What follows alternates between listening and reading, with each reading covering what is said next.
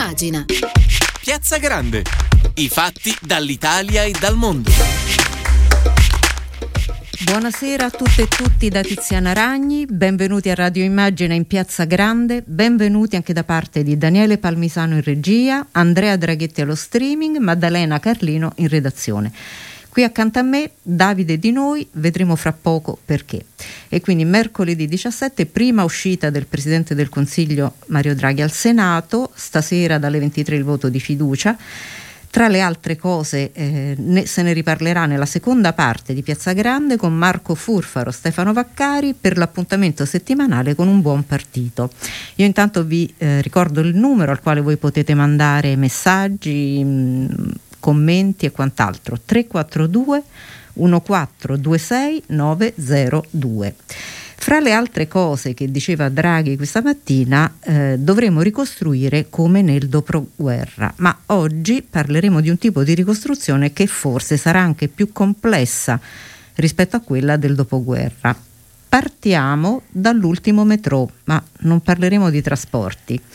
L'ultimo metro film di François Truffaut è l'ultima corsa prima del coprifuoco, quella che eh, potevano prendere i cittadini durante la guerra per rientrare a casa dopo l'ultimo spettacolo, perché anche durante la guerra cinema e teatri rimasero aperti. Eh, il, la pandemia ci ha impedito di fare anche questo e quindi qui accanto a me c'è Davide Di Noi, responsabile PD del Dipartimento Cultura e Spettacolo, diciamo dipartimento gravoso in questo momento di grande difficoltà di questo comparto eh, che riguarda appunto circa 570.000 persone, lavorano o lavoravano appunto nel mondo dello spettacolo.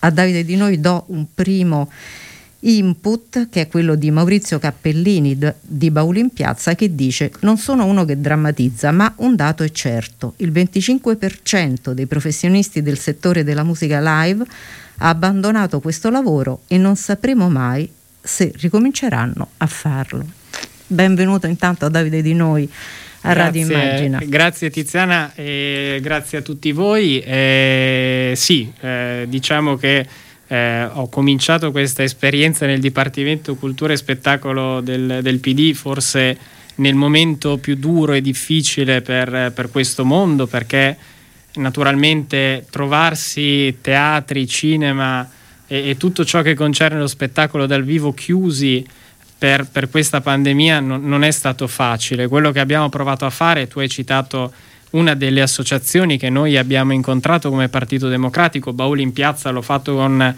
eh, Flavia Piccolinardelli che è il capogruppo in settima commissione alla Camera. Ecco, quello che abbiamo cercato di fare intanto è stato ascoltarli, e fargli capire che il Partito Democratico era vicino a loro e che da parte nostra ci poteva essere quel, quello spunto, quel, quell'aiuto per cercare di mettere i riflettori su un mondo che eh, era abituato a lavorare dietro le quinte. Eh, io cito sempre un episodio spiacevole eh, per diciamo cominciare eh, a capire di che parliamo. Esatto, mm. Eh, quando Vasco Rossi eh, pubblicizzò diciamo, l'aiuto e il sostegno che voleva dare ai lavoratori del mondo dello spettacolo e sotto il suo post eh, una serie di commenti negativi dicevano ma come tu che prendi un sacco di soldi chi, vieni a chiedere a noi italiani di, di, aiutarti senza capire appunto che l'aiuto e il sostegno che lui stava chiedendo non era naturalmente la sua professionalità ma quella delle persone che lavoravano insieme a lui. E credo che prima della pandemia non ci fosse appieno la coscienza e la conoscenza di ciò che significa un concerto, ciò che significa uno spettacolo, ciò che significa un evento teatrale, quindi tutto ciò che c'è dietro le quinte, prima ancora che dietro le quinte, che permette di mettere in scena uno, uno spettacolo. spettacolo.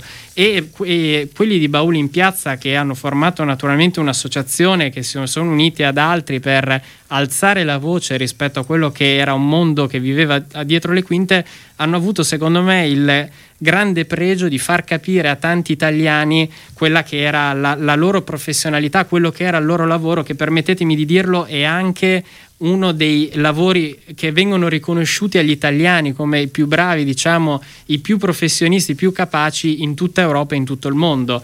Ognuno di noi credo non si possa dimenticare quella scena con le migliaia di bauli in piazza Duomo a Milano prima credo però di, di quella scena tantissimi non avessero proprio la conoscenza di, di, quello che è appunto questo lavoro. Di quanta strumentazione c'è sì, in quei bauli esatto. e di esatto. quanta professionalità serve per farli esatto, funzionare. Di, direi anche il, il, peso della fatica, c- citando un pezzo di Ligabue.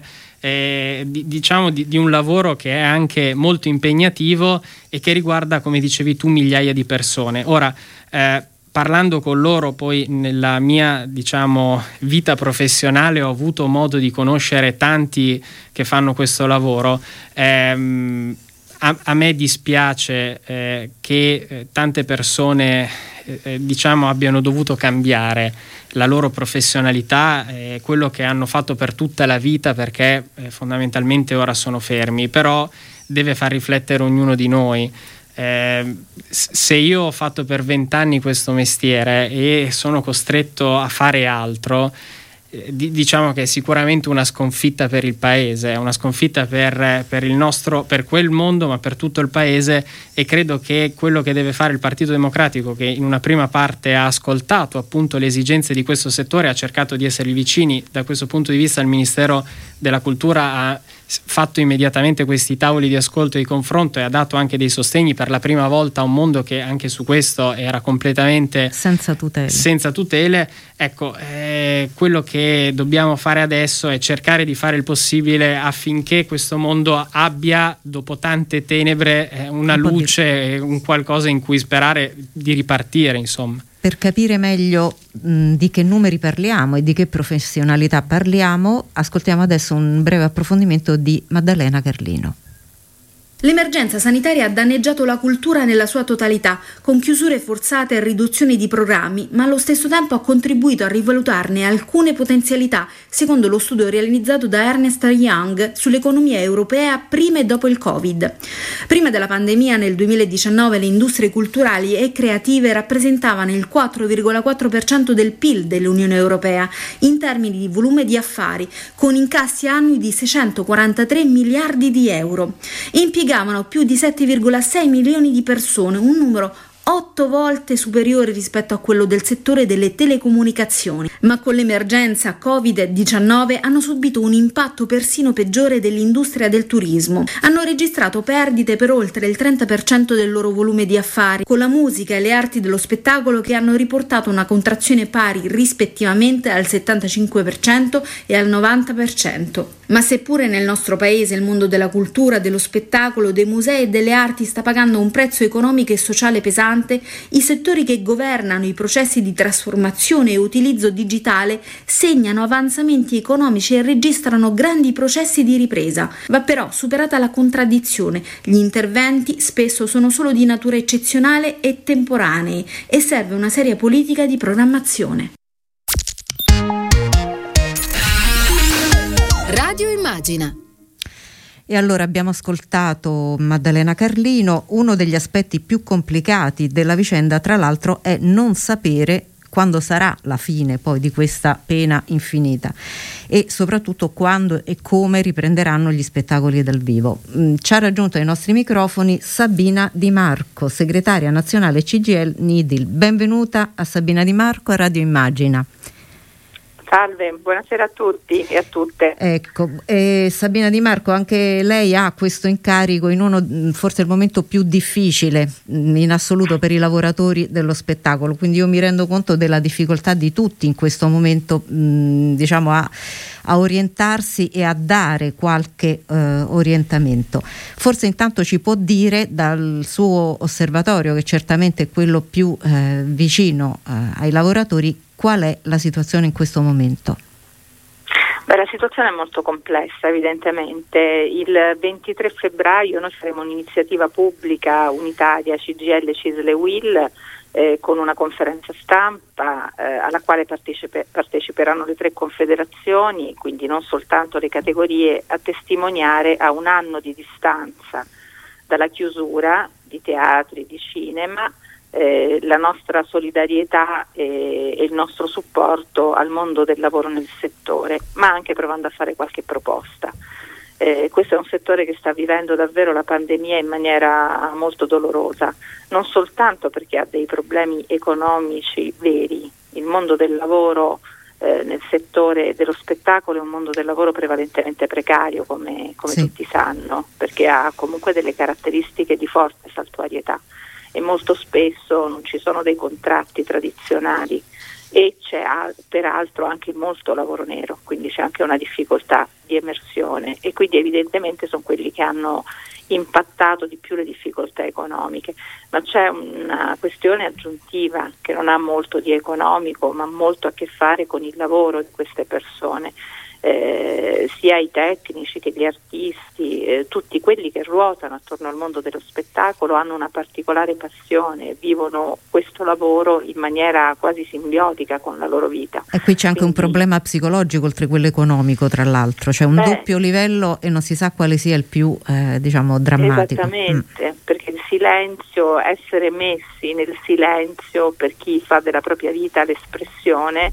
diventa estremamente penalizzante anche dal punto di vista psicologico.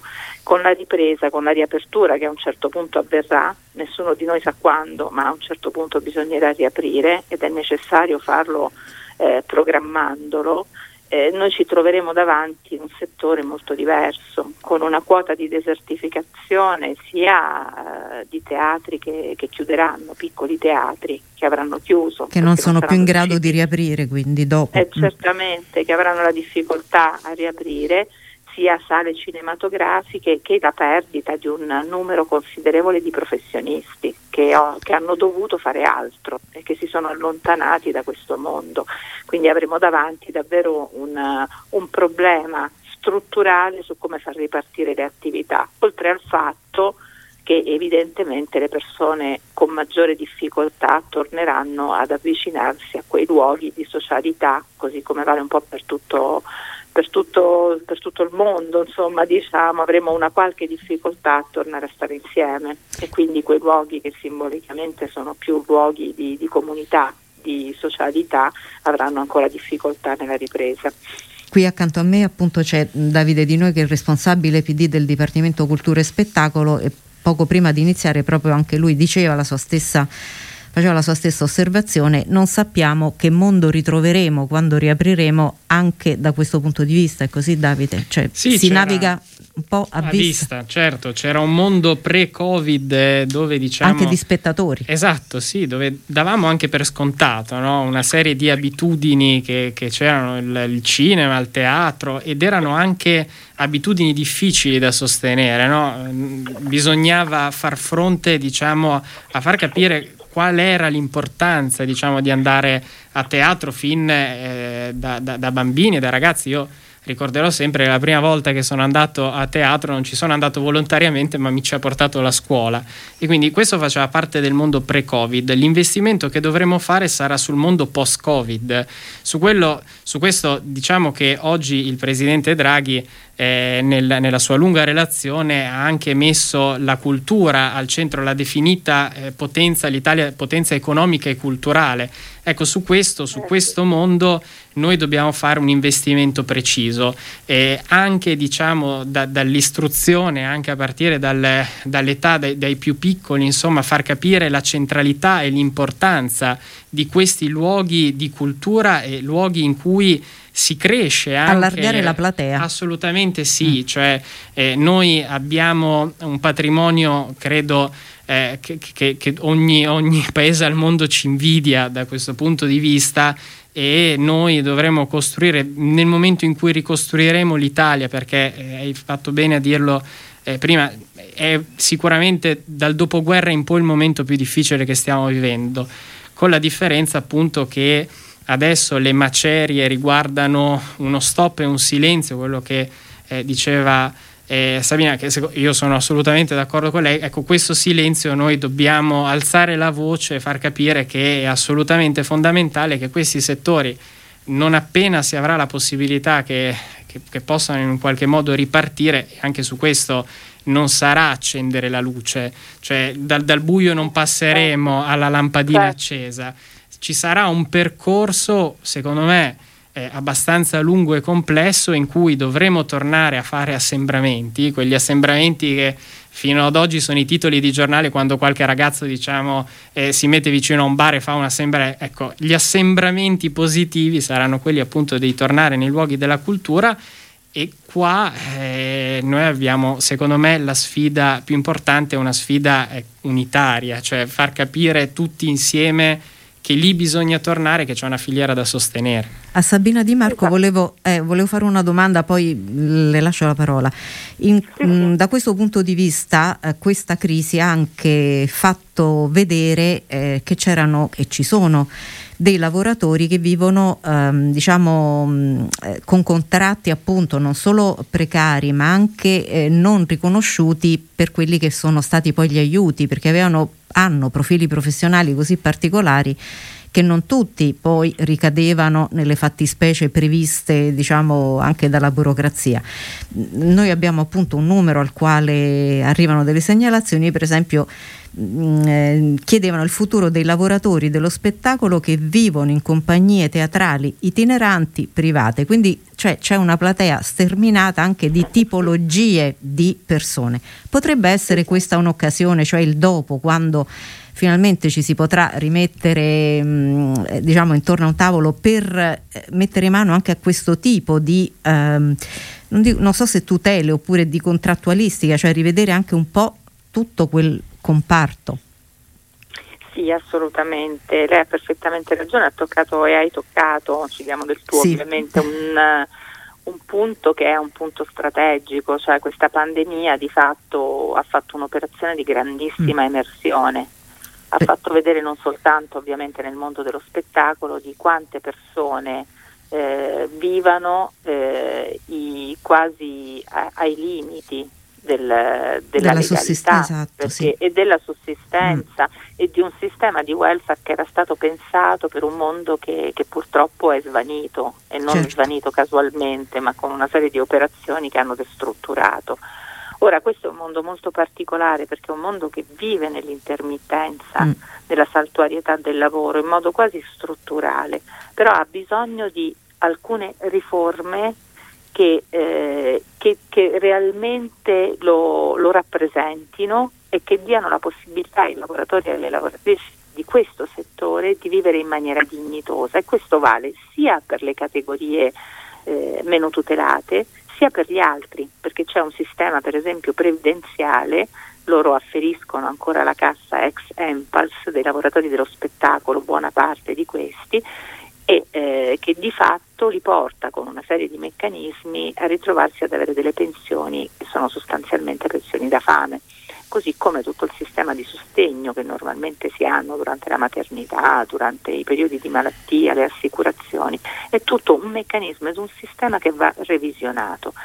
Con i ristori eh, sono state fatte delle operazioni che sono state una sorta di approssimarsi a quella che era la platea. Certo. Sono platee sostanzialmente sconosciute. Ecco, esatto, Quindi, non erano neanche censite perché erano talmente... Da, da, eh. Esatto, mm. da, dai livelli istituzionali noi li conosciamo in larga parte, ma la misurazione di quelle platee è molto complessa questa forse potrebbe essere l'occasione per dare appunto un, un metro di, di, quello che è, e certo di fare un po' di ordine. Una Questo provocazione che volevo girare a tutti e due l'ha fatta Gabriele Lavia uno o due giorni fa eh, in un'intervista a Radio Radicale, diceva poi alla fine i teatri stabili sono ben felici di essere chiusi perché prendono sovvenzioni e non devono neanche allestire gli spettacoli. Il problema sono i lavoratori, perché chiaramente per i lavoratori è tutto, eh, i lavoratori, poi attori e registi eccetera, perché magari gli impiegati un minimo di garanzie ce l'hanno, ma gli artisti, siccome i teatri esistono perché esistono gli artisti, e gli artisti alla fine sono quelli che sono rimasti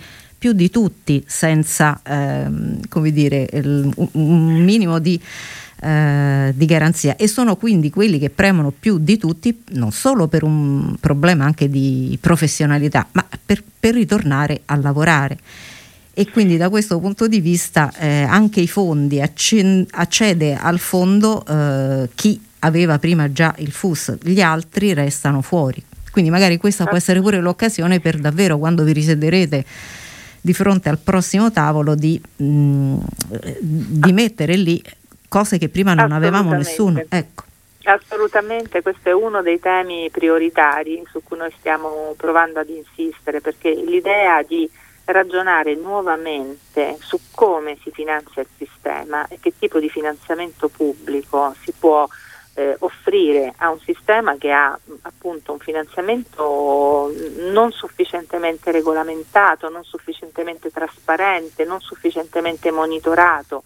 Noi pensiamo che i finanziamenti debbano essere erogati finalizzandoli anche ad una stabilità di lavoro, per esempio, perché questo evidentemente migliora la qualità del prodotto. Noi dobbiamo provare a capire che dobbiamo essere nel prossimo futuro competitivi perché non riusciamo ad essere competitivi e questo guardi, vale per, guarda, vale per tutte le figure professionali. Abbiamo bisogno di aggiornamenti, di formazione. Il recovery plan deve servire anche a questo, a provare a immaginare un sistema, un settore eh, dello spettacolo prossimo futuro che tenga conto delle grandi innovazioni tecnologiche, perché lo streaming ci cambierà e cambierà molte delle attività per come le facciamo. Ah o comunque no, introdurrà degli certo. elementi forti di cambiamento alla fruizione. Ma anche perché e è l'ultima occasione, cioè veramente l'ultimo eh, metro, sì, o prendiamo questo eh, o non, non, vedo che altra possibilità, eh, no Davide? Sì, è, è, dipende tutto dal paese appunto che dobbiamo costruire e sul recovery plan che è fatto sostanzialmente per missioni, quindi da questo punto di vista ci aiuta anche a porgere lo sguardo non al domani ma anche al futuro più avanzato, su questo noi dobbiamo decidere come investire le risorse. E eh, secondo me non, non, si può fare altrimenti se non eh, mettere a sistema tutte le esperienze che ci sono in giro per l'Italia, tutti i teatri che, eh, come ricordava Sabina, so, sono anche chiusi in questo, in questo periodo e cercare di dare nuova linfa vitale. Dobbiamo evitare in tutti i modi che ci siano anche su questo professionisti di serie A e professionisti di serie B, perché naturalmente eh, ci, ci, sono quelli che hanno continuato a lavorare con difficoltà, ma comunque pe- penso al cinema, eh, stanno cercando di ripartire, ci sono quelli che invece sono ancora completamente fermi credo che eh, anche coloro che naturalmente fanno parte de- del primo mondo, quindi quelli che hanno ricominciato prima a lavorare, abbiano tutto l'interesse affinché non ci siano troppe diseguaglianze, che è poi il tema centrale di questa pandemia. Se, se ci pensiamo in tutto ha fatto emergere le diseguaglianze, chi eh, naturalmente anche sulla scuola mi, mi viene in mente l'esempio della didattica a distanza chi è riuscito immediatamente ad accedere alla didattica a distanza e chi invece ha avuto maggiori difficoltà. Eh, zone del paese dove la rete e le connessioni non erano eh, altrettante rispetto a, ad altre zone in cui è stato tutto più semplice. Ecco, sulle diseguaglianze noi sul recovery plan dobbiamo avere l'obiettivo di portare l'Italia ad essere un paese unico da nord a sud con gli stessi obiettivi e anche le stesse possibilità eh, abbiamo diciamo un foglio bianco. Su questo foglio bianco noi dobbiamo cominciare a scrivere un qualcosa che dia agli italiani intanto anche una speranza che il futuro non sia il mondo che conoscevamo prima del Covid che comunque aveva dei problemi, non era tutto perfetto, lo dicevamo anche prima rispetto no, a, a, tutto il tema dei teatri e dei cinema, le abitudini magari anche eh, non necessarie, perché non, non, era necessario andare al cinema, non era necessario andare a teatro, e quello che dice, ci dicevamo prima che cominciasse la trasmissione è se non era necessario prima, siamo sicuri che sarà necessario poi? Ecco, su questo secondo me insieme all'impegno diciamo, dello Stato negli investimenti servirà anche un impegno comunicativo educativo. ed educativo esatto sul far sì che invece vengano definiti asset strategici diciamo, per la crescita dell'individuo che poi diciamo il, il compito principale della nostra esistenza nascere in un modo crescere e, e, andare, e andare, avanti se, sempre meglio e, e abbeverarsi diciamo della cultura poi noi siamo in una città che eh, ci dà la possibilità di abbeverarci di cultura ogni metro che facciamo. Questo è un altro degli asset strategici e anche su questo oggi il presidente Draghi è stato eh, molto attento nel ricordare che il 14% eh, de, del PIL diciamo eh, pre-Covid e, e su questo dobbiamo fare un altro investimento che riguarda appunto sempre la cultura. E quindi Sabina Di Marco, appuntamento il 23 febbraio ci diceva, giusto? Per questo tavolo sì, comune. Sì, sì. Mm.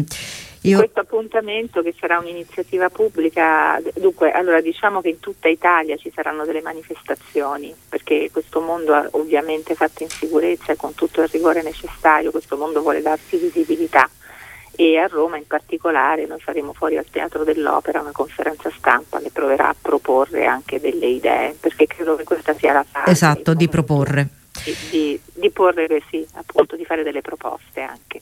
Grazie davvero a Sabina Di Marco, segretaria nazionale CGL Nidil. Grazie per tutto il vostro no, impegno. Grazie, no, non Nidil, SLC CGL. SLC, oh, SLC CGL. Ti ringrazio. E appuntamento Bene. il 23 febbraio per chi è a Roma fuori del Teatro dell'Opera, se no, diciamo in posti diversi d'Italia. È così? Così, esattamente. Grazie, grazie mille per la voi. partecipazione. A presto, buon lavoro. Eh, grazie, grazie davvero.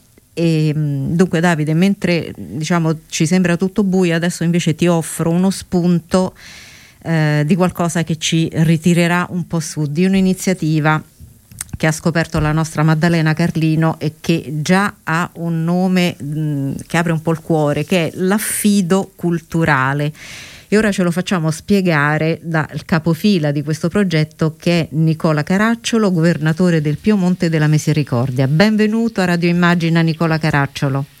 Grazie, buonasera, è un piacere stare con, con voi. Ho ascoltato il, quello che avete discusso fino ad ora e mi sembra che l'affido culturale si uh, investi in maniera proprio perfetta in questa discussione. Eh, sappia che lei uh, è il nostro raggio di luce in tutta la puntata, quindi ha una grandissima responsabilità. eh. allora, Ma posso dire che... Eh, ci dica. Eh, in questo raggio di luce in realtà lo portano proprio le, le famiglie che stanno aderendo ecco, cominciamo, cominciamo a, per, mm. a spiegare cos'è un affido culturale.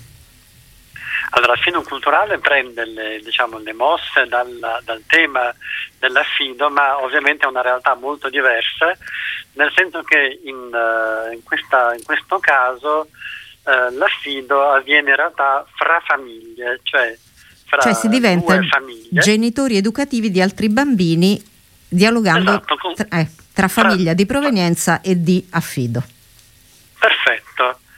Ed è proprio questo il punto di, di forza ed è anche la, la, luce, appunto come stavate dicendo, che illumina appunto il, il, il, questo futuro, proprio attorno al, al tema del, della cultura e del mondo del, dell'arte, del, dello spettacolo, dei musei. Quindi diciamo Perché... aiutare bambini che non hanno la possibilità di vivere esperienze culturali eh, a poterlo fare con la guida di altri eh, adulti, diciamo di Uh, che, ai quali si viene affidati e mh, diciamo il progetto che voi state eh, lanciando è rivolto quindi a famiglie eh, con figli che possano mettersi in contatto con altre eh, famiglie con figli? Esattamente, sono famiglie eh, con bambini della fascia di età fra i 5 e gli 11 anni. Eh, le famiglie vengono eh, individuate attraverso le scuole, attraverso parrocchie, attraverso associazioni e poi in base a una serie di criteri eh, che attengono a vari, vari, aspetti, dalla vicinanza geografica alla, a una serie di interessi comuni. Eh, queste famiglie vengono eh, unite, quindi a coppia, in modo che sia gli adulti sia i bambini possano avere piacere di eh, che dura in effetti un, un anno intero e che si articola nella possibilità di fare 29 uscite culturali in nell'arco di un 4, anno, ecco. nel corso di, di, un anno abbondante, mhm. diciamo. Diciamo un paio di uscite al mese. Un allora, in effetti paio... le, famiglie sono, le famiglie sono libere di scegliere eh, tempi e modi. Sì. Eh, questo peraltro è anche una, diciamo, una bella opportunità.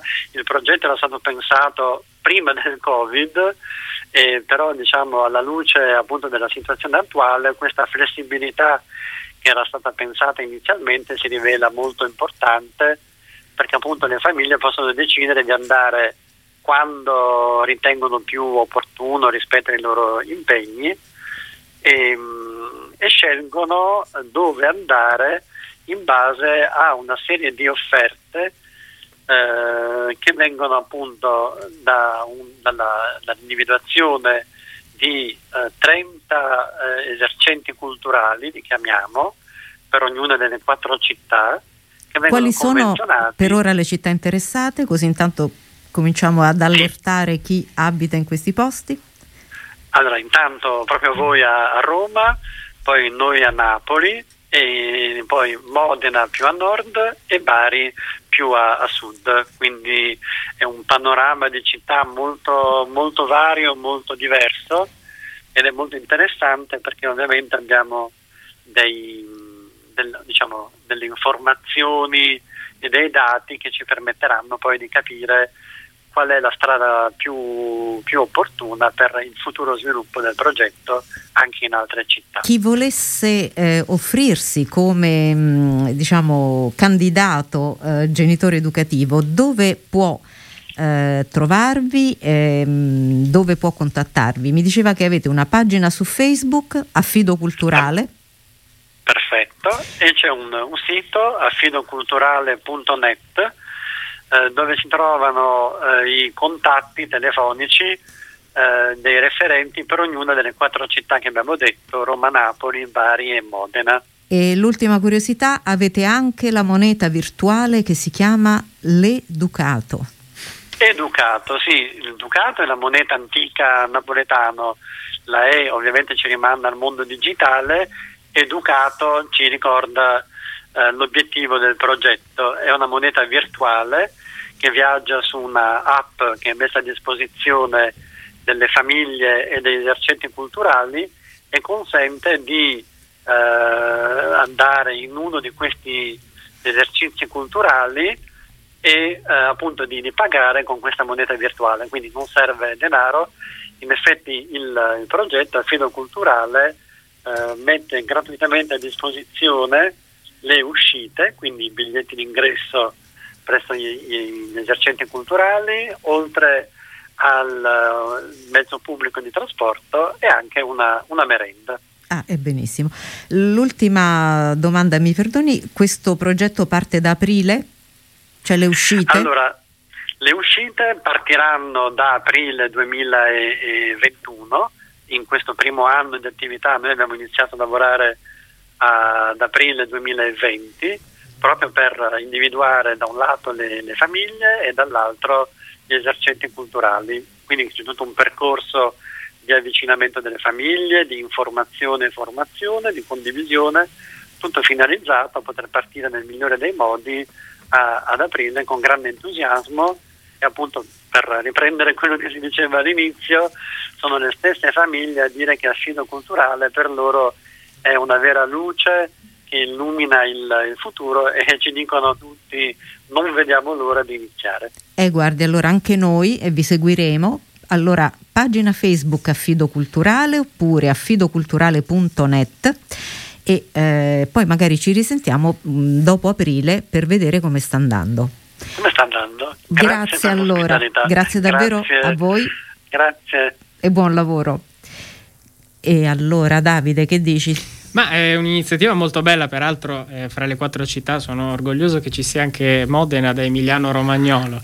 E, educare eh, deriva da, dal latino educere, tirare fuori e eh, mi ha fatto pensare molto no? eh, l'idea appunto di prendere questi bambini, scambiarsi questi, questi, contatti, queste famiglie e portarli nei luoghi, lo, lo dicevamo prima, no? l'importanza di far conoscere fin da bambini i luoghi della cultura che possono essere il teatro, il cinema, ma anche e soprattutto i musei, forse non l'abbiamo trattato eh, abbastanza oggi, però il, il, tema dei musei, del patrimonio artistico e culturale di questo paese, non solo i musei a cielo aperto come può essere passando per Roma l'osservare il Colosseo, ma tutto ciò che è la rete museale in Italia ha un effetto diciamo, sulla crescita dell'individuo che è importantissimo, eh, credo fondamentale sia insieme a tutto quello di cui discutevamo prima su, su, ciò che faremo sulla comunicazione, sull'educazione appunto fin da bambini rispetto ai cinema e ai teatri, sia anche portare il più possibile le persone nei musei. Ora, eh, ce lo si dimentica, però eh, l'idea straordinaria della domenica gratuita al museo ha portato tantissime famiglie, perché magari molti non si potevano neanche permettere di... Anche perché andarci in 4 5 esatto, comincia a diventare esatto, impegnativo. Esatto, quindi portare tante famiglie ogni domenica, ogni prima domenica del mese al museo ha dato la possibilità, diciamo, di instaurare quella connessione anche sentimentale rispetto al luogo e al passato glorioso del, del, del nostro paese che diciamo, ha rincardinato anche un'abitudine positiva nel conoscere determinati luoghi. Ora, eh, una delle cose più belle delle zone gialle è la possibilità di visitare i musei, purtroppo ancora durante la settimana e non il weekend, per, per molte persone che lavorano diventa anche questo molto complicato, però è già un primo passo.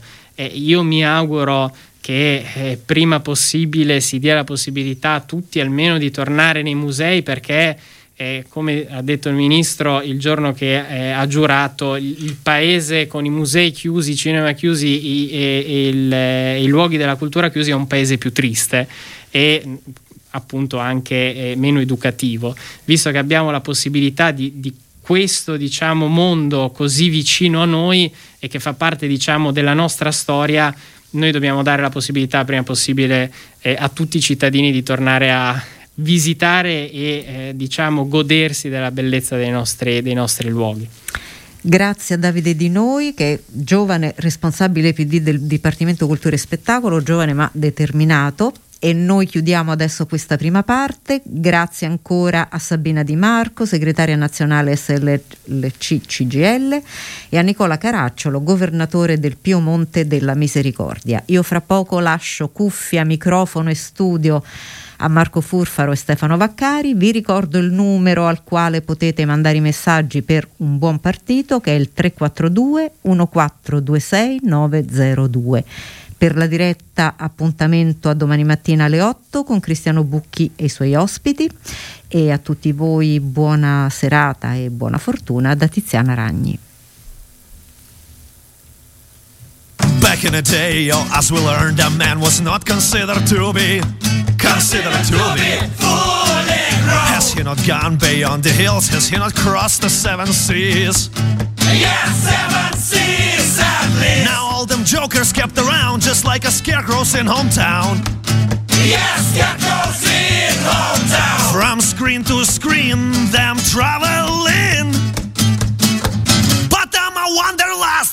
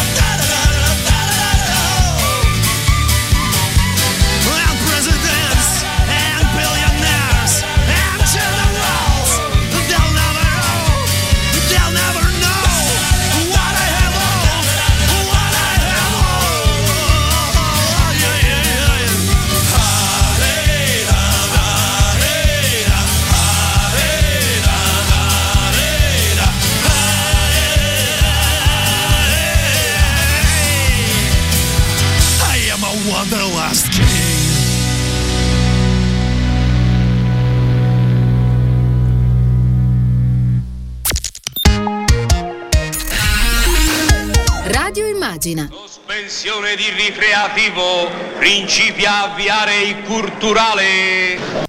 Buonasera, buonasera a tutti e a tutti. Qui è Radio Immagina, trasmissione Un buon partito, parliamone insieme. Eh, qui vi parla Marco Furfaro, responsabile comunicazione del Partito Democratico e in collegamento dovremmo avere Stefano Vaccari che oggi non è qua con me presente in studio ma è in collegamento. Lo abbiamo dalla regia, intanto però ringrazio in regia... Ci, Dan... ci sono, ci Ciao sono. Stefano. Ciao a tutti. Ciao, Ciao Stefano. Alla regia, contatto intermezzi che allietano la trasmissione Daniele Bozzone Palmisano, in redazione Ah, Maddalena Daniele Carlino. Bozzone. Esatto, e alla regia streaming Andrea Draghetti, grazie per il lavoro. Eh, ciao Stefano, oggi Stefano è con noi, abbiamo una puntata sicuramente ricca perché è la trasmissione che prova ad occuparsi del partito e anche a eh, dialogare con i suoi iscritti, militanti, gli, gli, interessati. Vi ricordo che potete ascoltarci sul sito di Immagina, immagina.eu, sul canale YouTube di Radio Immagina, su, in streaming sulle pagine social del Partito Democratico e di Immagina e poi su live invece audio su le app di Immagina che vi invito a scaricare dall'Apple Store e dal Play Store e sugli aggregatori di radio più importanti FM World, MyTuner e Radio Garden. Allora, iniziamo oggi è stata è una trasmissione che, che è in scia al, al, discorso del presidente Draghi alla Camera e tra poco si voterà la, la fiducia. C'è stato mm, i ministri che hanno giurato, c'è stato anche molte polemiche. Eh, questa trasmissione oggi non si occuperà dei tre ministri uomini della mancanza delle donne, non solo per la componente PD, ma anche nel governo. Non se ne occuperà perché perdere, guardi, lasciamo perdere non lasciamo perdere per lasciar perdere, ma non solo perché siamo due maschi, ma perché credo che io e Stefano poi vi dirà la sua, condividiamo il grande errore che, che è figlio evidentemente di, di una politica che ha ai suoi mali sia dentro il, PD e non solo perché lo stesso governo non ha la parità di genere e oggi la presenza delle donne nelle stanze del potere non è semplicemente una vetrina e non è nemmeno una bandierina ma è una necessità. Quindi è un elemento che nel nostro partito ha bisogno di una feroce discussione in senso positivo e anche di correttivi da, uh, da approntare al più presto per far sì che le leadership sia nei luoghi del potere che del partito possano evidentemente eh, dare opportunità alle donne che spesso a causa anche di partiti costruiti anche nel nostro partito in, eh, con, sotto una cultura spesso troppo maschilista di filiera non riescono e visto che ci sarà il dibattito in direzione che stamattina c'è stato uno spazio con Cecilia De Lira e ci sarà anche con uh, con Valentina Cuppi nelle prossime ore, credo che sia giusto affrontare eh, con loro. Stefano. Sì, eh, hai ragione Marco, credo che le, la conferenza delle donne chiedendo una direzione nazionale per discuterne abbia eh, posto giustamente un tema a tutto il partito e in quella sede ne discuteremo. Eh, io credo che l'errore eh, macroscopico che è stato fatto eh, sia in quota parte figlio eh, di un problema che questo Paese ha eh, nel rapporto con eh, le donne e sulla parità di genere. Eh, pensiamo soltanto ai divari che ci sono alle, tra i generi nel nostro Paese, nel mondo del lavoro, delle professioni e ovviamente anche nella eh, politica e noi siamo in quota parte eh, specchio di, questa, eh, diciamo, di questo problema. Eh, voglio sottolineare anche io, come è stato fatto, che eh, da quando il segretario Zingaretti è, stato eletto eh, si è comunque cercato di costruire anche con le norme dello statuto una comunità eh, del Partito Democratico più eh, accogliente, diciamo così, eh, rispetto a un, e per recuperare anche un divario e errori compiuti nel passato e per diciamo, contrastare una cultura maschilista che ci portiamo dal passato. eh, non è stato abbastanza, credo che la discussione che faremo in direzione debba provare a far fare a tutto il Partito Democratico uno scatto in avanti ulteriore. Grazie Stefano. Intanto um, eh, colgo l'occasione per ricordare che potete mandarci un messaggio o un vocale al numero WhatsApp 342 1426 902 eh, oppure nelle dirette streaming comunque cercherò di guardare anche ehm, i commenti che fate su Facebook. Eviterei tipo come fa Rocco Pascucci dire sto seguendo il dibattito e mai più vi voterò perché poi se clicco sul profilo e trovo l'immagine di copertina con il simbolo della Meloni è chiaro che non ci voterai quindi non fare nemmeno finta, per favore. Che... esatto. La regia mi aiuta con un, con, con un commento metaforico abbastanza eloquente. Grande, eh, grande Daniele.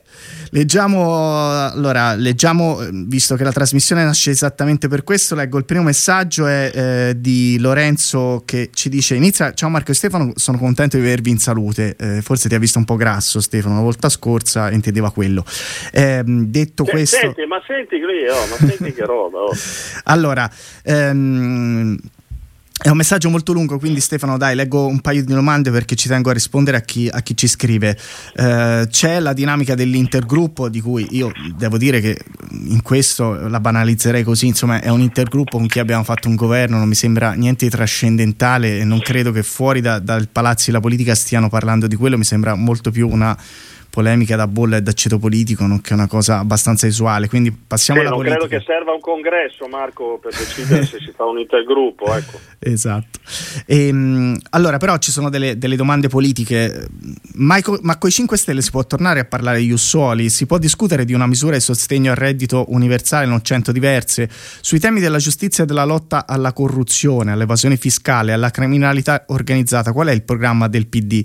Il segretario Zingaretti circoscrive spesso le risposte, ma ci sono domande a cui bisogna dire cose chiare. Allora è molto, devo dire, largo anche il messaggio. Stefano, però io ti chiederei questo, di provare a rispondere a questa domanda. Spesso ehm, c'è chi ci dice, insomma, eh, rispetto a un quadro alleanze su cui secondo me ci concentriamo pure troppo, ma come si fa a, a fare alcune cose eh, con il Movimento 5 Stelle o, o Leo? Io intanto oh, do la risposta più facile, che sicuramente sarà più facile con loro che con Salvini o con la destra, però a te lascio la risposta più co- complessa. Stefano, ci sei? È caduto Stefano, se n'è andato sulla domanda, evidentemente.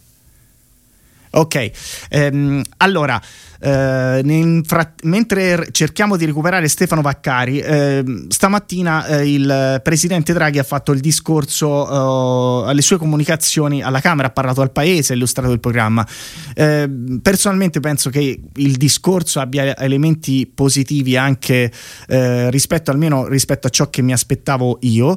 Sicuramente credo che abbia inquadrato da una parte la lotta alla pandemia, quindi la vaccinazione, il rafforzamento della sanità e dall'altra elementi di visione, il quale io credo che intreccino molto anche con ciò che non solo chiedeva il Partito Democratico, ma ciò per cui si batteva il Partito Democratico, dalla collocazione europeista alle politiche espansive, alla lotta ai cambiamenti climatici, che guardate non è un neutro, perché noi adesso governiamo in un quadro quasi di unità nazionale, però nella lotta ai cambiamenti climatici c'è chi è a favore degli accordi di Parigi e chi in Parlamento europeo, come la Lega per esempio, ha votato contro, quindi c'è sicuramente uno spostamento, la riforma fiscale progressiva sul tema delle migrazioni, l'idea di eh, assicurare il diritto eh, di accoglienza ai rifugiati. In questo, mentre eh, credo abbiamo recuperato Stefano, però chiederei se... Sì, ci eh, sono, ci sono. Stefano, allora io oggi proverei a far così eh, e dopo ti, passo, ti rifaccio la domanda che ti ho fatto prima eh, mentre ti abbiamo perso, però proverei a far così. Sugli assi del, del discorso di Mario Draghi proverei a collegarli anche con chi vive la quotidianità territoriale, no? perché spesso eh, io stamattina mi è capitato in tv di incrociare i lavoratori dell'Embraco eh, e quei lavoratori erano l'emblema del fatto che questa crisi di un mese e mezzo spesso si discute nei talk show, eh, però quei lavoratori a causa di una crisi di un mese e mezzo hanno visto rallentare il processo di costruzione di un, un nuovo polo eh, produttivo che avrebbe ridato loro lavoro, adesso sono ancora in cassa integrazione migrazione rischiano addirittura il licenziamento. Quindi la crisi e ciò che fa un, un, un governo riflette evidentemente sui cittadini. Uno degli elementi su cui Mario Draghi stamattina, secondo me, ha giustamente puntato era il rafforzamento della sanità e in particolare della sanità territoriale. Eh, in collegamento con noi c'è Lea Ferrara, che è eh, la segretaria cittadina del circolo di Montagano, in provincia di Campobasso. E, perché abbiamo sentito Lea? Non solo per sentire le voci dal territorio, ma perché Lea, ciao Lea, ci sei? Ciao, eccomi, ciao, ciao Marco, Lea. ciao Stefano. Ciao, ciao Lea. Ciao, il, moti- Lea. il, motivo per cui sei qua è, è questo, è che eh, spesso c'è una parte di paese che non viene raccontata, no? ci sono tanti virologi, c'è lo Spallanzani, il, il Sacco di Milano, l'Istituto di Genova, ci sono tante magari anche eccellenze del paese che vengono raccontate in tv eh, eh, dal punto di vista del, della sanità territoriale, però spesso ce ne sono tante altre di cui non si parla e quindi ti chiederei di commentare ascoltare le parole di Draghi, ma di associarle esattamente a ciò che tu vivi nel territorio. Io innanzitutto grazie, grazie per questa per opportunità. Eh, hai detto bene, ci sono parti del territorio che molto spesso non vengono raccontate. Infatti io sono qui perché voglio lanciare un grido d'allarme, voglio far sentire la nostra voce, un coro unanime non solo da parte di tutti i militanti del PD della nostra regione, ma anche e soprattutto da parte di tutti i cittadini molisani, perché quello che sta succedendo in Molise, eh, mi rendo conto insomma, di dire una cosa abbastanza forte, è sicuramente una negazione dell'articolo 32 della nostra Costituzione e del diritto sancito dallo stesso. Purtroppo da noi sta, sta, dilagando la variante inglese, soprattutto sul, sul, basso, sul, basso, Molise. Non ci sono più posti letto negli ospedali, negli ospedali eh, Covid della nostra regione, che è l'ospedale COVID, l'unico ospedale Covid della nostra regione, che è il Cardarelli di Campobasso, che è anche l'unico centro hub della nostra regione, che quindi è divenuto di fatto uh, un nosocomio promiscuo, dove la gente va lì a curarsi, invece si ammala di Covid e muore dove le attività ordinarie si sono ridotte del, dell'80%, ma e quindi non essendoci più posti letto al Cardarelli di Campobasso, i malati Covid vengono trasferiti al Santimoto di Termoli o al Vanissare di eh, Isernia. E eh, per farla breve quindi noi abbiamo tre ospedali nella nostra regione, tutti e tre eh, divenuti ospedali Covid e dove come dicevo facilmente ci si ammala perché non, non ci sono percorsi ed aree ben definite eh, non solo tra i pazienti ci si ammala, ma ci si ammala soprattutto tra il personale sanitario. Intanto i malati Covid vengono trasferiti anche in altre regioni, in Abruzzo, in Puglia e tutto questo perché c'è stata sempre una politica ostile, ostruzionistica verso l'apertura del centro Vieti, Vietri di Larino, che è una struttura non utilizzata, nuova, eh, perfettamente funzionante, che poteva essere totalmente adibita a presidio Covid, alleggerendo quindi di fatto il lavoro degli altri presidi ospedalieri che potevano continuare regolarmente a svolgere le loro attività ordinarie eh, e tempo dipendenti. Invece si è preferito eh, puntare su progetti di torre Covid al Cardarelli mai effettivamente iniziati, di lavori di installazione di container per posti di rianimazione per un costo di 150 mila euro e tutto ciò nella completa indifferenza e inadeguatezza del governo regionale, del commissario Giustini, perché la nostra regione è una regione commissariata, dei vertici ASLEN e mi dispiace dirlo anche un, purtroppo un po' da parte, eh, la poca attenzione da parte del nostro governo nazionale. Dal ministro Speranza ci siamo stati diverse volte, abbiamo diverse volte collaborato con la sua segreteria, ma in effetti non, siamo mai, non siamo mai stati ascoltati. Intanto la nostra regione ha un indice RT che è superiore a 1, è per metà in zona rossa, è praticamente senza ospedali, non ci sono medici e operatori eh, sanitari sufficienti perché non c'è stato mai un reclutamento ehm, del personale medico e degli operatori sanitari, non c'è eh, una collaborazione tra unitaria tra i medici di base e le ASLEM sull'andamento e sulla eh, prevenzione e la cura della malattia, nonostante sia passato un anno, non ci sono laboratori eh, sufficienti, ci sono solo 5 unità USCA su una popolazione di circa 300.000 abitanti, ma nonostante tutto ciò eh, siamo in zona gialla. Quindi io mi auguro davvero che ci sia un'inversione di tendenza con questo nuovo governo, con il governo nazionale, perché insomma il nostro territorio, anche se piccolo, non deve essere certo considerato il fanalino di coda e mi auguro che ci sia anche e soprattutto una maggiore collaborazione con i vertici del nostro partito, perché mh, con il nostro partito regionale, appunto perché eh, a partire dal suo segretario, dal, dal suo presidente, dagli esponenti eh, del, in consiglio regionale, da tutti i militanti del Partito Democratico regionale c'è stato uno sforzo enorme e c'è, sta, c'è ancora uno sforzo enorme, continuo per far eh, insomma, per denunciare questa, questa situazione, questa, ehm, questa lotta eh, inadeguatezza a fronteggiare da parte del governo regionale a fronteggiare questa, queste continue ondate epidemiche, nonostante il lavoro immenso dei medici, degli infermieri, ai quali noi non possiamo altro che dire grazie. Quindi il nostro Molise penso che meriti di più, bisogna fare di più e, ed era questo quello che io volevo denunciare, volevo dirvi e mi auguro che, che vengo ascoltata e che veniamo ascoltati. Grazie Lea. Grazie Lea, grazie, no, grazie Lea, per davvero. il quadro e per anche la denuncia ovviamente di cui ci facciamo volentieri carico e ti mandiamo un grande abbraccio e ci sentiamo presto. Grazie. Grazie a voi, grazie mille, un abbraccio. Ciao. Ciao. Stefano, io su questo prima di mandare una canzone ti chiederei un commento perché secondo me dietro anche le parole di, di Lea c'è un punto che, che la politica prima o poi dovrà affrontare, forse non riuscirà a affrontarla il governo Draghi, anche se oggi credo che sia da salutare positivamente il passaggio sui LEA ai livelli di, di assistenza essenziali. Eh, però il punto che andrà affrontato è che probabilmente c'è un tema di riorganizzazione della sanità che non può essere più lasciata in mano solo alle regioni, perché il Covid ha svelato che alcune regioni che erano eccellenze nella testa di tutti, come la Lombardia, in realtà si sono rivelate spesso dei colabrodi, altre magari che hanno funzionato meglio, ma soprattutto c'è un tema che non può essere un, un, tema così generale lasciato in balia, credo, delle singole regioni, senza voler andare nel particolare del tema, però credo Stefano che sia una questione da affrontare.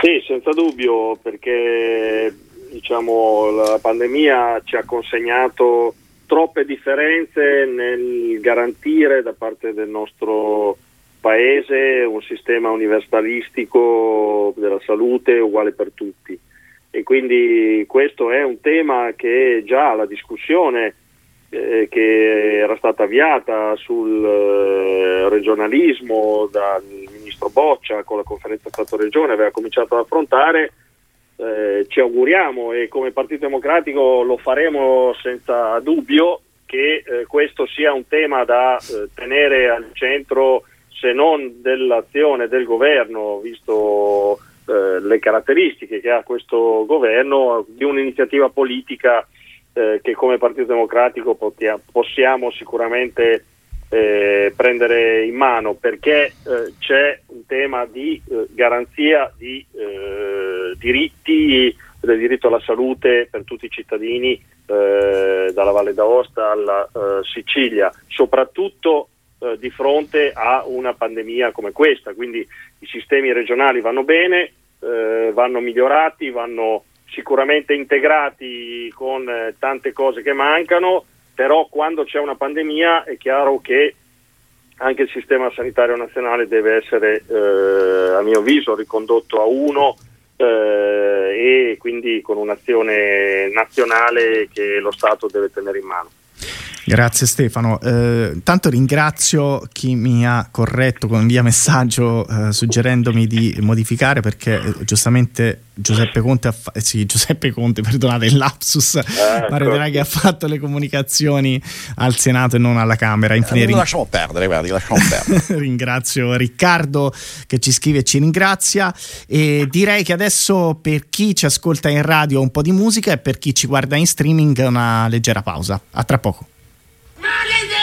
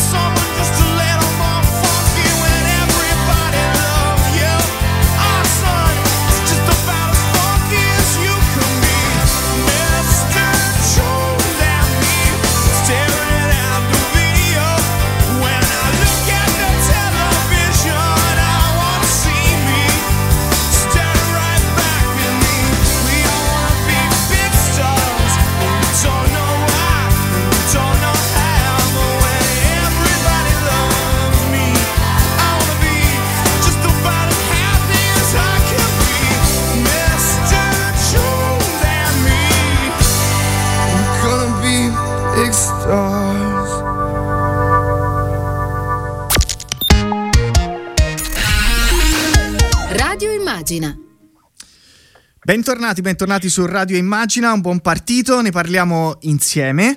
Eh, c'è Giorgio che ci scrive se chiede se il discorso di Mario Draghi è conforme in maniera piena al nostro programma.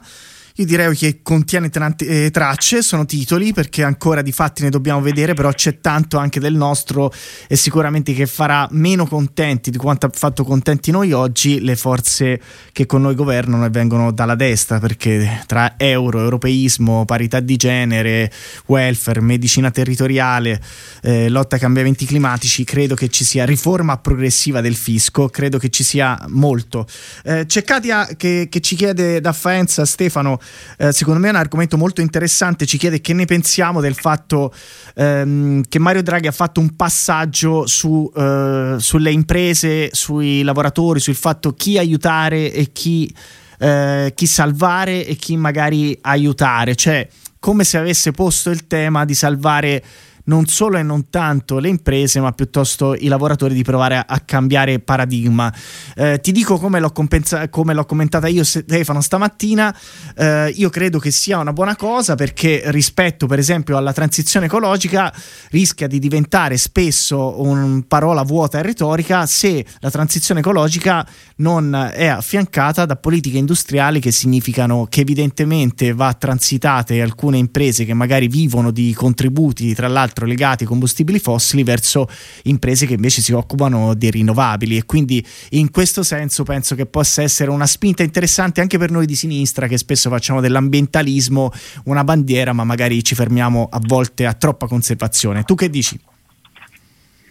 No, sono d'accordo con eh, quello che hai detto tu stamattina. Aggiungo però che su questo tema eh, il Partito Democratico già da qualche anno ha fatto eh, salti importanti rispetto all'approccio eh, alla transizione ecologica, e cioè l'idea che eh, occorra eh, partire come dire, dalla eh, lotta ai cambiamenti climatici e tutte le misure che a cascata bisogna adottare a partire dalla riconversione del tuo sistema industriale che, eh, come gi- giustamente ricordavi, è fondato eh, per la stragrande maggioranza sui combustibili fossili e occorre costruire le condizioni perché eh, appunto transiti verso eh, una eh, diversa modalità di eh, funzionamento anche attraverso le eh, rinnovabili, anche attraverso le rinnovabili ovviamente,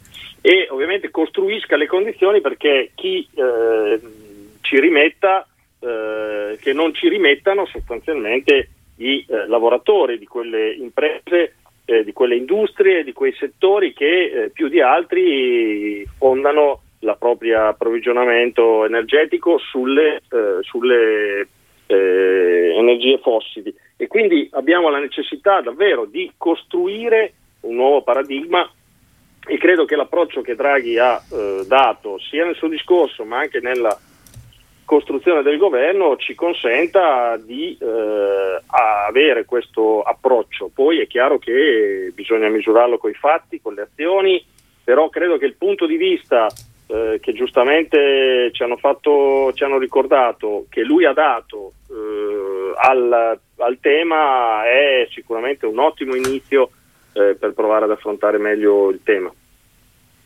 Ma eri te che parlavi? O ero io? E Bozzone? Questi sono gli intermezzi della regia per allietare il clima non, non, non, così felice di questi giorni.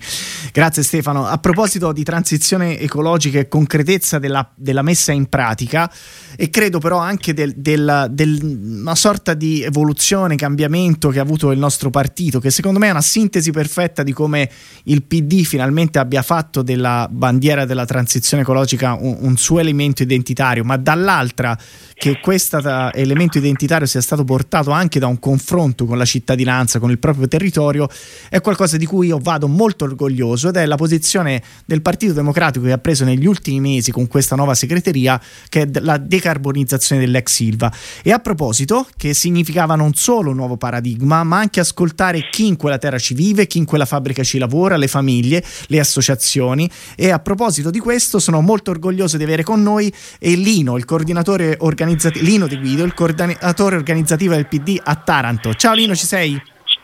Ciao, sì, ci sono, anch'io sono molto orgoglioso Ciao, di essere Lino. parte di questa trasmissione. Ciao a voi, eh.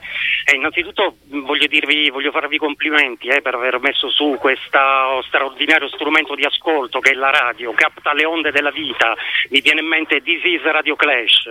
Grazie, troppo buono, troppo buono Lino. No, no, è Troppo vero, è cap- capta le onde della vita, la radio è uno strumento formidabile e siamo molto orgogliosi di quanto è stato fatto. Grazie Lino. Lino, c'è un'immagine che secondo me è, è l'immagine di una svolta. Nicola Zingaretti con Nicola Oddati, la segreteria regionale, immagino ci fossi pure tu sì, e tanti eh, altri, sì, sui tetti di sì. Taranto che guarda la nube di diossina e che incontra... Indimenticabile. Esatto, c'è l'intervista di Nicola Oddati in cui chiede scusa, c'è una svolta anche simbolica, chiede scusa per non aver compreso il territorio. Raccontaci questo passaggio perché secondo me tiene dentro esattamente la transizione ecologica e quindi un nuovo modello di sviluppo, di creare lavoro, di tenere dentro il diritto alla salute e il la- il lavoro, ma anche di prossimità perché è un partito che ascolta il proprio territorio.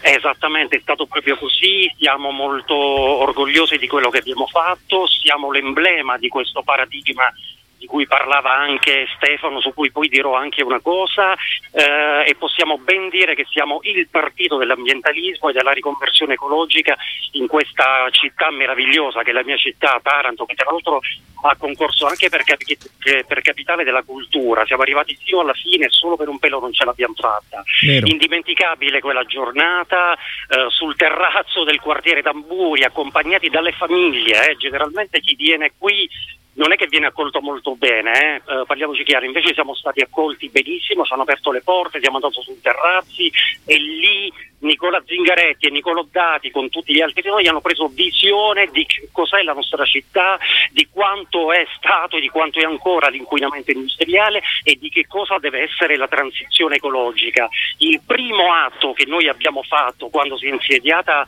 la segreteria con Nicola Dati, anche questo per noi eh, non sarà assolutamente possibile dimenticarlo, era un 7 di luglio, una giornata meravigliosa, un sole che spaccava, bellissimo, abbiamo incontrato nella nostra federazione le associazioni ambientaliste, abbiamo incontrato Peace Link, abbiamo incontrato Lega Ambiente, abbiamo incontrato Giustizia per Taranto, abbiamo incontrato Taranto Solidale. Qual è l'aspetto negativo? Che sono venuti, che ci hanno ascoltato, che abbiamo illustrato le nostre motivazioni, eh, che non abbiamo abbindolato nessuno, che ci siamo confrontati del merito, sapendo che è una scelta difficile, eh, ma per noi la transizione ecologica, ancora prima che un programma, è un'assunzione di responsabilità, è un vestito su misura che noi indossiamo, il grande senso di responsabilità che ci ha portati ad assumere questa posizione e a riconoscere anche gli errori del passato, perché eh, nessuna vita umana può essere eh, sacrificata davanti a un'idea di sviluppo che tra l'altro appartiene al secolo scorso. Questo è quello che abbiamo fatto, questo è quello che stiamo continuando a fare, lo sta facendo l'amministrazione comunale, lo stanno facendo, lo sta facendo il nostro sindaco, ma anche i nostri soci, i nostri associati. Io voglio ricordare Ilaria Cinieri dell'Assemblea Nazionale fa parte dell'Assemblea nazionale, Massimo Moretti della segreteria regionale, Fabio Cerino che è un ingegnere, Mattia Giorno, tutti eh, quei iscritti che hanno contribuito attraverso il dialogo e attraverso la battaglia politica a far mutare posizione e eh, soprattutto a fare del Partito Democratico il partito ambientalista, senza dare questo a nessuno, ma lo siamo noi, eh, naturalmente con senso di responsabilità e con grande schiettezza, sapendo che... Lino, e poi po- un- posso dire una cosa che così eh, smentiamo anche un, eh, un falso luogo comune. Questa, l'idea di provare a costruire, a guardare anche un po' più là del, del proprio naso, di avere una visione, di ascoltare il territorio, di provare a fare buona politica, porta pure voti. Il centro-sinistra nel 2018 a Taranto ha preso il 22%, il centro-sinistra nel 2000, eh, alle, a que- al- alle elezioni regionali ultime ha preso il 52%. Cioè, Esa- Esattamente. con un, PD, con un PD che in città arriva al 17%, con un partito democratico che elegge tre consiglieri regionali. Eh, questa battaglia è nostra, c'è stato un punto di attrito eh, perché eh, non tutto è semplice, non Certo. tutto è facile. A parole c'è stato un punto di attrito quando c'è stata la firma dell'accordo tra il governo e ArcelorMittal. Quella firma contiene degli aspetti assolutamente positivi, ma ci sono anche degli aspetti su cui non siamo eh, d'accordo, in modo particolare la produzione a 8 milioni di tonnellate, l'assenza della VIAS che è la valutazione di, di impatto ambientale eh, preventiva, quindi sappiamo che dobbiamo combattere, sappiamo che non è facile, però la grande cosa è stata questa, cioè un partito democratico che ha messo per iscritto a livello nazionale e che ha presentato questa idea bellissima, questo progetto che si chiama che il Verde Corso Nuovo, ecco noi siamo il partito del Verde Corso Lino, Nuovo. e un'ultima continuiamo a fare battuta. Insieme. Sì, Dimmi com'è adesso il rapporto anche, eh, anche fuori dai denti, adesso con le associazioni, con la gente di Taranto, immagino ovviamente più sereno dato dal voto, però raccontacelo e poi ti abbiamo, lasciamo. abbiamo, abbiamo acceso tantissima speranza e, e, eh, sappiamo bene quanto, è, eh, quanto poi è difficile mantenerla viva questa speranza. Hanno trovato in noi un punto di riferimento. Naturalmente sono molto ligi nei nostri confronti, sono molto attenti, eh, pretendono serietà, pretendono impegno eh, e pretendono che quello che noi abbiamo detto lo dobbiamo fare, lo dobbiamo realizzare. Ehm, quindi c'è un rapporto eh, di ascolto, c'è un rapporto di, eh, di contatto e, e soprattutto poi ci sono anche delle cose da fare. Io voglio ricordare un impegno che abbiamo assunto come partito, lo abbiamo fatto nel corso di un, eh, di un incontro digitale che abbiamo fatto con Stefano Vaccari. L'idea viene da lui, l'abbiamo accolta, l'abbiamo lavorata e ci stiamo lavorando e lo realizzeremo insieme, insieme con voi, con Immagine. L'idea è quella di realizzare a Taranto un circolo eh, in presenza ma anche eh, digitale sulla- sul Verde Corso Nuovo, un luogo di dialogo ancora una volta, un luogo di ascolto, ma anche un luogo di formazione politica, un hub della conoscenza in cui invitare tutti i soggetti che fanno dello sviluppo sostenibile la loro missione. Quindi un partito capace anche da questo punto di vista di offrire uno strumento di eh, confronto, di dialogo e di radicamento nel territorio. Grazie E mille. grazie per il suggerimento, grazie per i vostri suggerimenti. Lino, grazie di essere stato con Grazie, noi, Lino. buon lavoro. Buon, lavoro, buon Allora- lavoro, buon lavoro, arrivederci, ciao. Ciao Lino, grazie. Allora io direi che facciamo una piccola pausa e poi torniamo qua con Stefano Vaccari, altri ospiti, altri commenti, altri suggerimenti. A tra poco.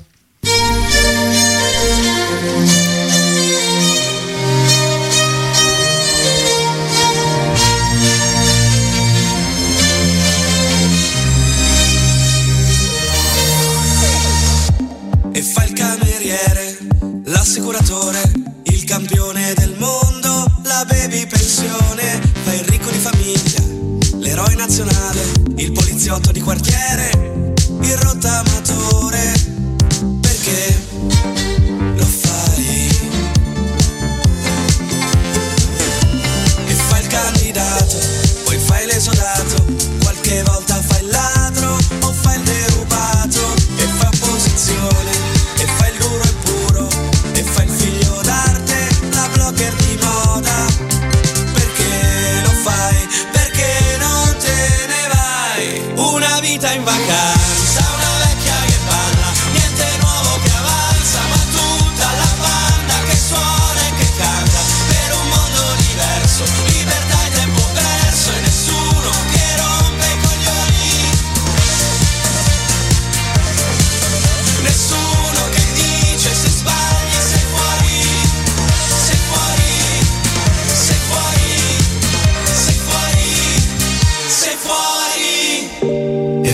fai l'estetista e fai laureato e fai il caso umano, il pubblico in studio, fai il cuoco stellato e fai l'influencer e fai il cantautore, ma fai soldi col poker. Perché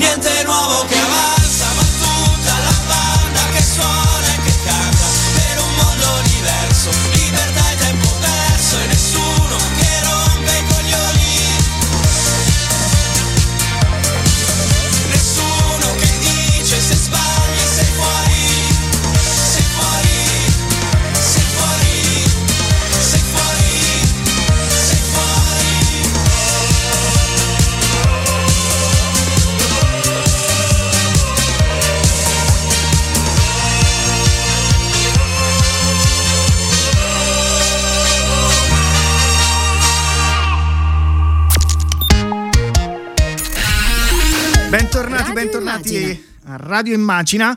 Allora, intanto alcune agenzie, Zingaretti, riproporremo solo sottosegretari donna. Eh, c'è anche una risposta che mi va di leggere perché ci hanno chiesto dell'incontro tra Zingaretti e Salvini. Rassicuriamo tutti, siamo alternativi e rimarremo alternativi. Ci sono alcune cose su cui collaborare. La vicenda Imbraco, tra l'altro, questa mattina ha visto i lavoratori in piazza, è una di quelle perché c'è, se ne deve occupare il ministro del lavoro Andrea Orlando e Giorgetti del Mise. E non più di questo perché siamo totalmente alternativi sul piano dei valori e sul piano dei programmi politici, ma adesso è un'emergenza, il, il Presidente della Repubblica ci ha chiesto di sostenere il Presidente Draghi e lo faremo nel perché amiamo questo paese e perché vogliamo provare a dare eh, una mano a chi sta più in difficoltà.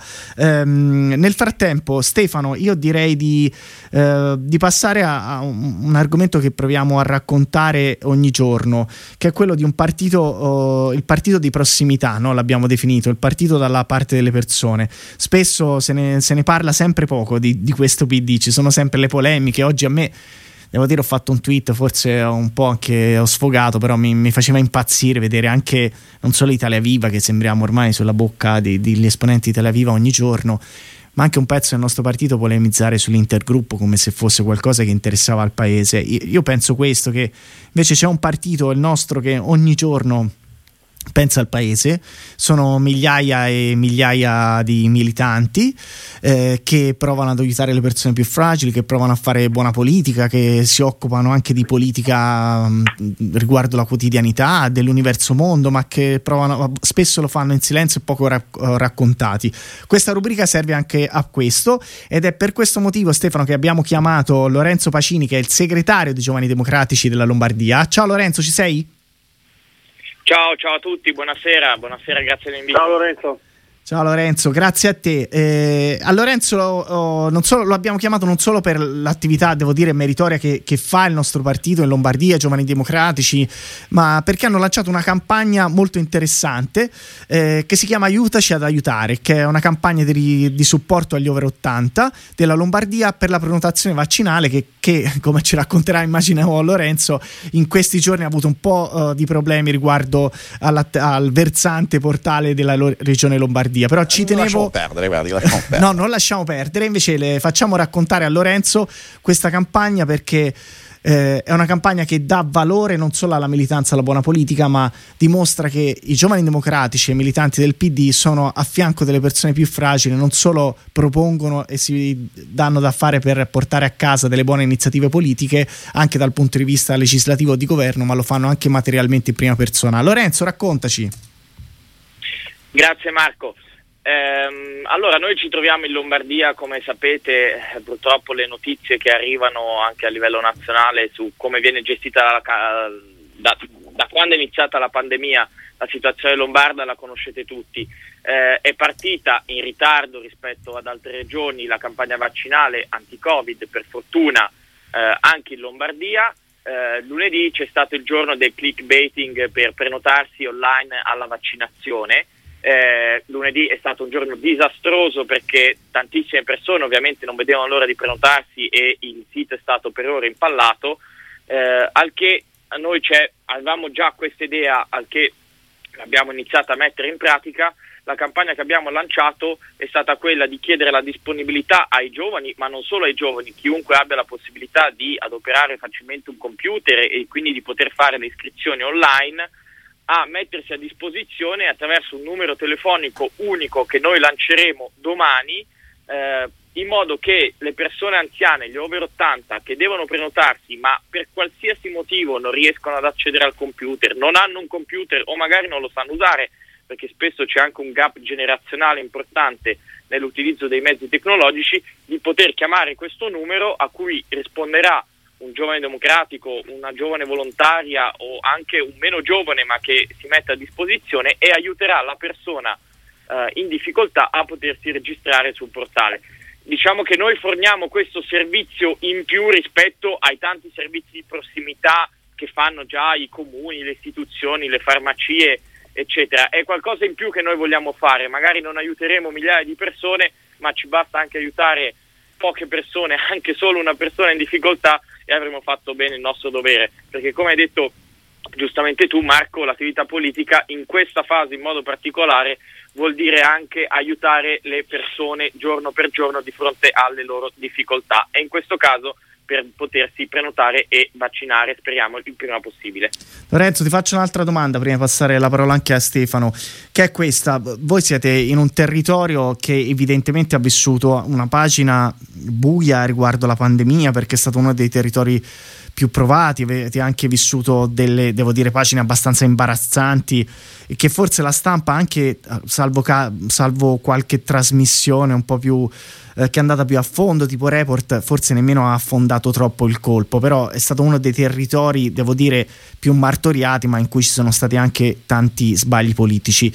Eh, però la domanda che volevo farti è questa: in questo quadro la cosa che io ho notato favorevolmente è che rispetto a, ad un tempo quello che una volta era una roccaforte leghista della destra ha perso colpi e non l'ha persi solo per la gestione della pandemia, ma mi riferisco al fatto che alle ultime amministrative, quindi non solo Milano, che magari è un capoluogo, un centro, no? e quindi viene spesso eh, anche analizzata dal punto di vista dei flussi elettorali come magari una competizione in cui la sinistra se la gioca più facilmente, ma anche nelle aree interne, nei posti più piccoli, più lontani anche da, dal capoluogo di regione, la sinistra è tornata a vincere. C'è una nuova classe dirigente che tra l'altro io credo e saluto favorevolmente perché è molto giovane il nostro partito, ma c'è una classe dirigente della sinistra che forse ha trovato la chiave da una parte per riuscire a denunciare gli errori, ma anche a portare una, un paradigma politico nuovo e convincente che si trasforma anche in vittorie elettorali e quindi sarà anche possibile secondo te provare a, a recuperare e a vincere la regione? In prospettiva, mi stai, mi, stai, mi stai, facendo una domanda da un milione di dollari. eh, Però anche un assist, auguro... visto che puoi parlare delle vittorie dai, che avete ottenuto negli certo. ultimi tempi, delle roccaforti certo, sì, leghiste alle ultime amministrative abbiamo dimostrato di rivincere a Corsico, che è una città che avevamo perso, e di vincere a Legnano, che è, la, è simbolo, la città simbolo della Lega, dove c'è la statua uh, di, de, uh, di, di, da Giussano. Quindi abbiamo dimostrato che questa cosa si può fare, dimostrando competenza e presenza e vicinanza al territorio. Per me c'è una classe di, eh, di giovani di sinistra eh, pronti a prendere in mano la gestione della cosa pubblica in Lombardia assolutamente all'interno del PD o anche all'interno dei mondi civici che ruotano spe- eh, attorno al PD e che spesso magari non trovano una casa. Noi come PD dobbiamo essere in grado di dare una casa a questi mondi civici di sinistra e di centrosinistra e dobbiamo farlo assolutamente proprio per il bene dei nostri territori che come abbiamo visto subiscono ormai da troppi anni l'incompetenza ma soprattutto Marco lasciami dire l'arroganza di Lega e Forza Italia, perché in Regione Lombardia ancora oggi Forza Italia eh, è protagonista del governo e della mala gestione. Ricordiamo che Gallera era di Forza Italia e la Moratti è di Forza Italia, non sono, non sono leghisti, perché spesso ci dimentichiamo anche di questa cosa qui. Quindi io Certo. penso veramente di sì, bisogna lavorare veramente tanto, il PD deve svolgere un ruolo da protagonista, ma mi auguro davvero che questa cosa si possa fare. Siamo in una regione gigantesca, 10 milioni di abitanti, praticamente un medio paese, un medio paese europeo, però come dire, questo è il nostro compito fondamentale da eh, portare avanti. Lorenzo, grazie, grazie di cuore. Grazie di cuore, in bocca al Grazie lupo alla vostra Lorenzo. iniziativa. Stefano, che dici? Devo dire. Grazie a voi, grazie a voi e a tutti gli ascoltatori. Ciao Lorenzo, a presto. Vabbè, Stefano, devo dire che comunque eh, spesso la rappresentazione politica che danno i mass media, anche probabilmente per colpa nostra, non è il massimo, però dai, c'è un partito che è fatto di persone in carne ed ossa che ogni giorno, insomma, non solo porta, porta acqua al nostro mulino, ma fa qualcosa per le persone in carne ed ossa. Sì, eh, dispiace che anche in queste ore ultime, poi magari dirai, sento dirigenti che- del nostro partito che si accaniscono contro il nostro partito, eh, definendolo piccolo, residuale eh, e diciamo legato, eh, diciamo destinato a un futuro nero, quando invece eh, abbiamo costruito, anche grazie a, a questa articolazione che anche in Lombardia ha dato prova della capacità di aggregare attorno a sé tante energie, anche nuove, eh, attorno al Partito Democratico, abbiamo dato prova invece di eh, come il Partito Democratico sia stato rimesso al centro della scena politica, sia diventato il perno eh, di un'alleanza nuova eh, e inaspettata di governo come quella che ha sostenuto il governo Conte e con la scelta eh, di qualche giorno fa ha deciso che una parte di quell'alleanza eh, può continuare ad essere eh, diciamo, l'alleanza dentro la quale proviamo a costruire un futuro eh, anche per prossimo, le prossime sfide che ci contrapporranno alla destra. Insomma. Quindi eh, sicuramente abbiamo una forza importante, dirigenti giovani, come abbiamo ascoltato in giro per il territorio, che spesso e volentieri diciamo, non vengono raccontati che con questa nostra trasmissione, con la radio, eh, cercheremo sempre di più di valorizzare. insomma. Assolutamente. Intanto ri- ehm, ricordo che a proposito di Ilva, visto che ne abbiamo parlato, e di Taranto, che mercoledì 24 sarà ospite la mattina, se la redazione mi conferma, il sindaco di Taranto. Eh, la redazione, non so se mi, mi confermate, ok. Ehm, intanto ringrazio Gino, Massimo, Monica, Francesco, Laura, eh, Katia che ci hanno scritto ehm, con vari suggerimenti. Proveremo a parlarne la prossima volta. Mi prendo gli ultimi due minuti per, per un fatto per parlarne con Stefano perché eh, sta uscendo in queste ore e credo che sia l'ennesimo episodio di come la politica a volte ri- riesca a strumentalizzare tutto e a fare di tutto un gran baccano anche a volte strumentale. Ehm, succede questo e lascerò che, che poi lo, lo commenti Stefano. C'è stato un... Stefano ha cliccato su un like su, su un tweet, ehm, un tweet che ovviamente aveva una valutazione politica, ma che poi parlava eh, anche in senso metaforico, ma evidentemente sbagliato, con, con parola- con una parola violenta, metastasi rispetto a una componente politica, in questo caso credo se non erro riguardo a Italia Viva e Renziani. Eh, Stefano, vorrei che chiarissi tu una volta per tutto, l'hai già fatto sui social, però credo che sia bene anche per chi ci ascolta e conosce la vicenda, visto che, che vedo che stanno uscendo agenzie in cui ti chiamano a un causa facendo finta di non aver visto la, la tua rettifica, però penso che, che sia giusto che ne parli tu, così la chiudiamo una volta per tutte.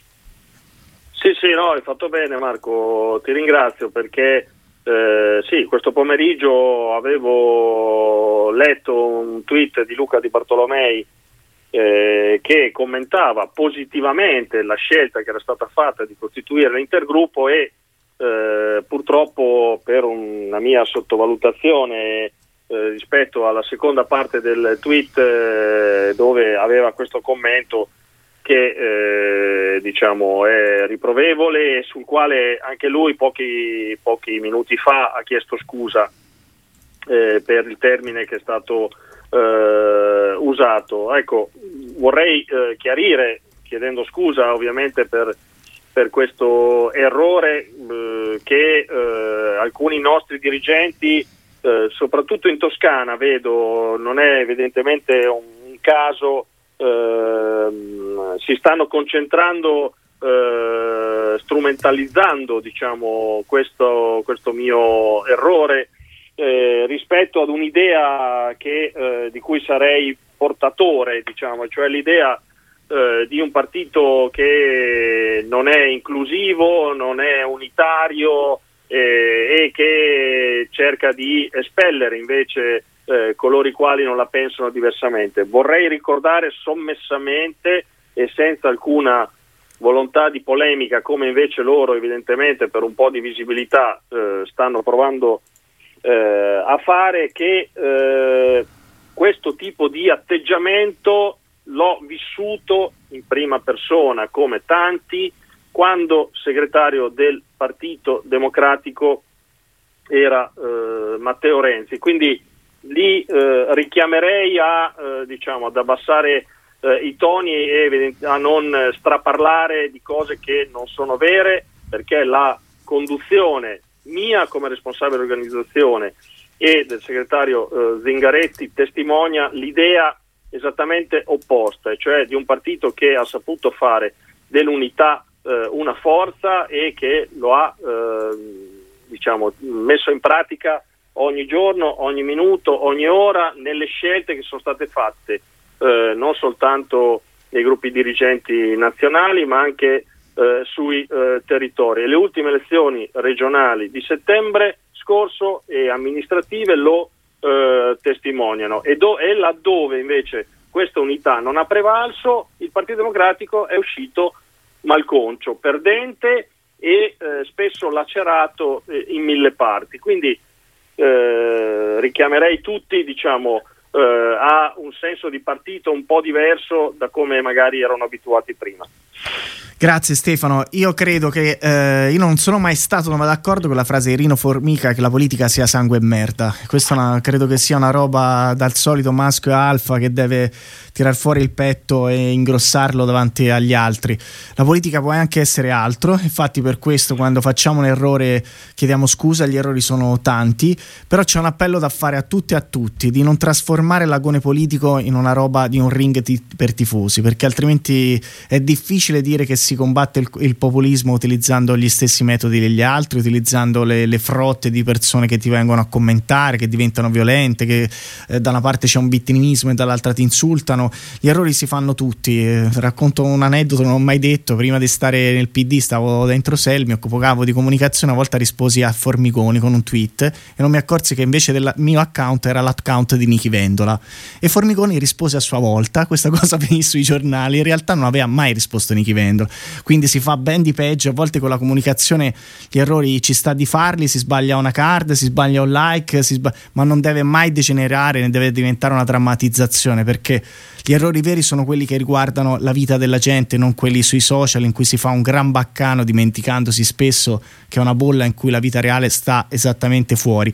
E proprio per questo noi vi aspettiamo e vi, ci ritroveremo la prossima settimana con me e Stefano che spero sarà in studio nuovamente con me sì, e proveremo... Sì, torno, torno Grazie Ste e proveremo a parlare Così ancora. vediamo se sei più magro te di me. Questo è poco ma sicuro, più magro, più giovane. Lasciamo perdere, guardi, lasciamo perdere. Anche se i capelli bianchi stanno purtroppo clamorosamente avvicinandosi alla tua performance. Esatto. Eh, la vecchiaia, eh, la, la- la vicinanza, eh, purtroppo. Eh, la contaminazione, la Bell'armadio, belle cassapanche, bello, bello. Dalla bello prossima tutto, settimana Grazie. posso Adesso annunciare già che eh, ci sarà un nuovo oh, innesto in regia che- perché sarà licenziato quello attuale e a parte gli scherzi ogni tanto è bene anche sdrammatizzare. Ringrazio tutte e tutti quelli che ci hanno seguito. Ringrazio Daniele davvero alla regia eh, Maddalena in redazione Andrea alla regia streaming. Senza di loro non ci sarebbe questo programma. Ringrazio Andrea Bianchi che è il direttore della radio. E ci vediamo mercoledì prossimo con me e Stefano Vaccari. Per un buon partito parliamone insieme. Ricordatevi di iscrivere collegatevi all'app di Radio Immagina e troviamoci là. E ricordate sempre che le cose cambiano cambiandole. A presto. Ciao a tutti.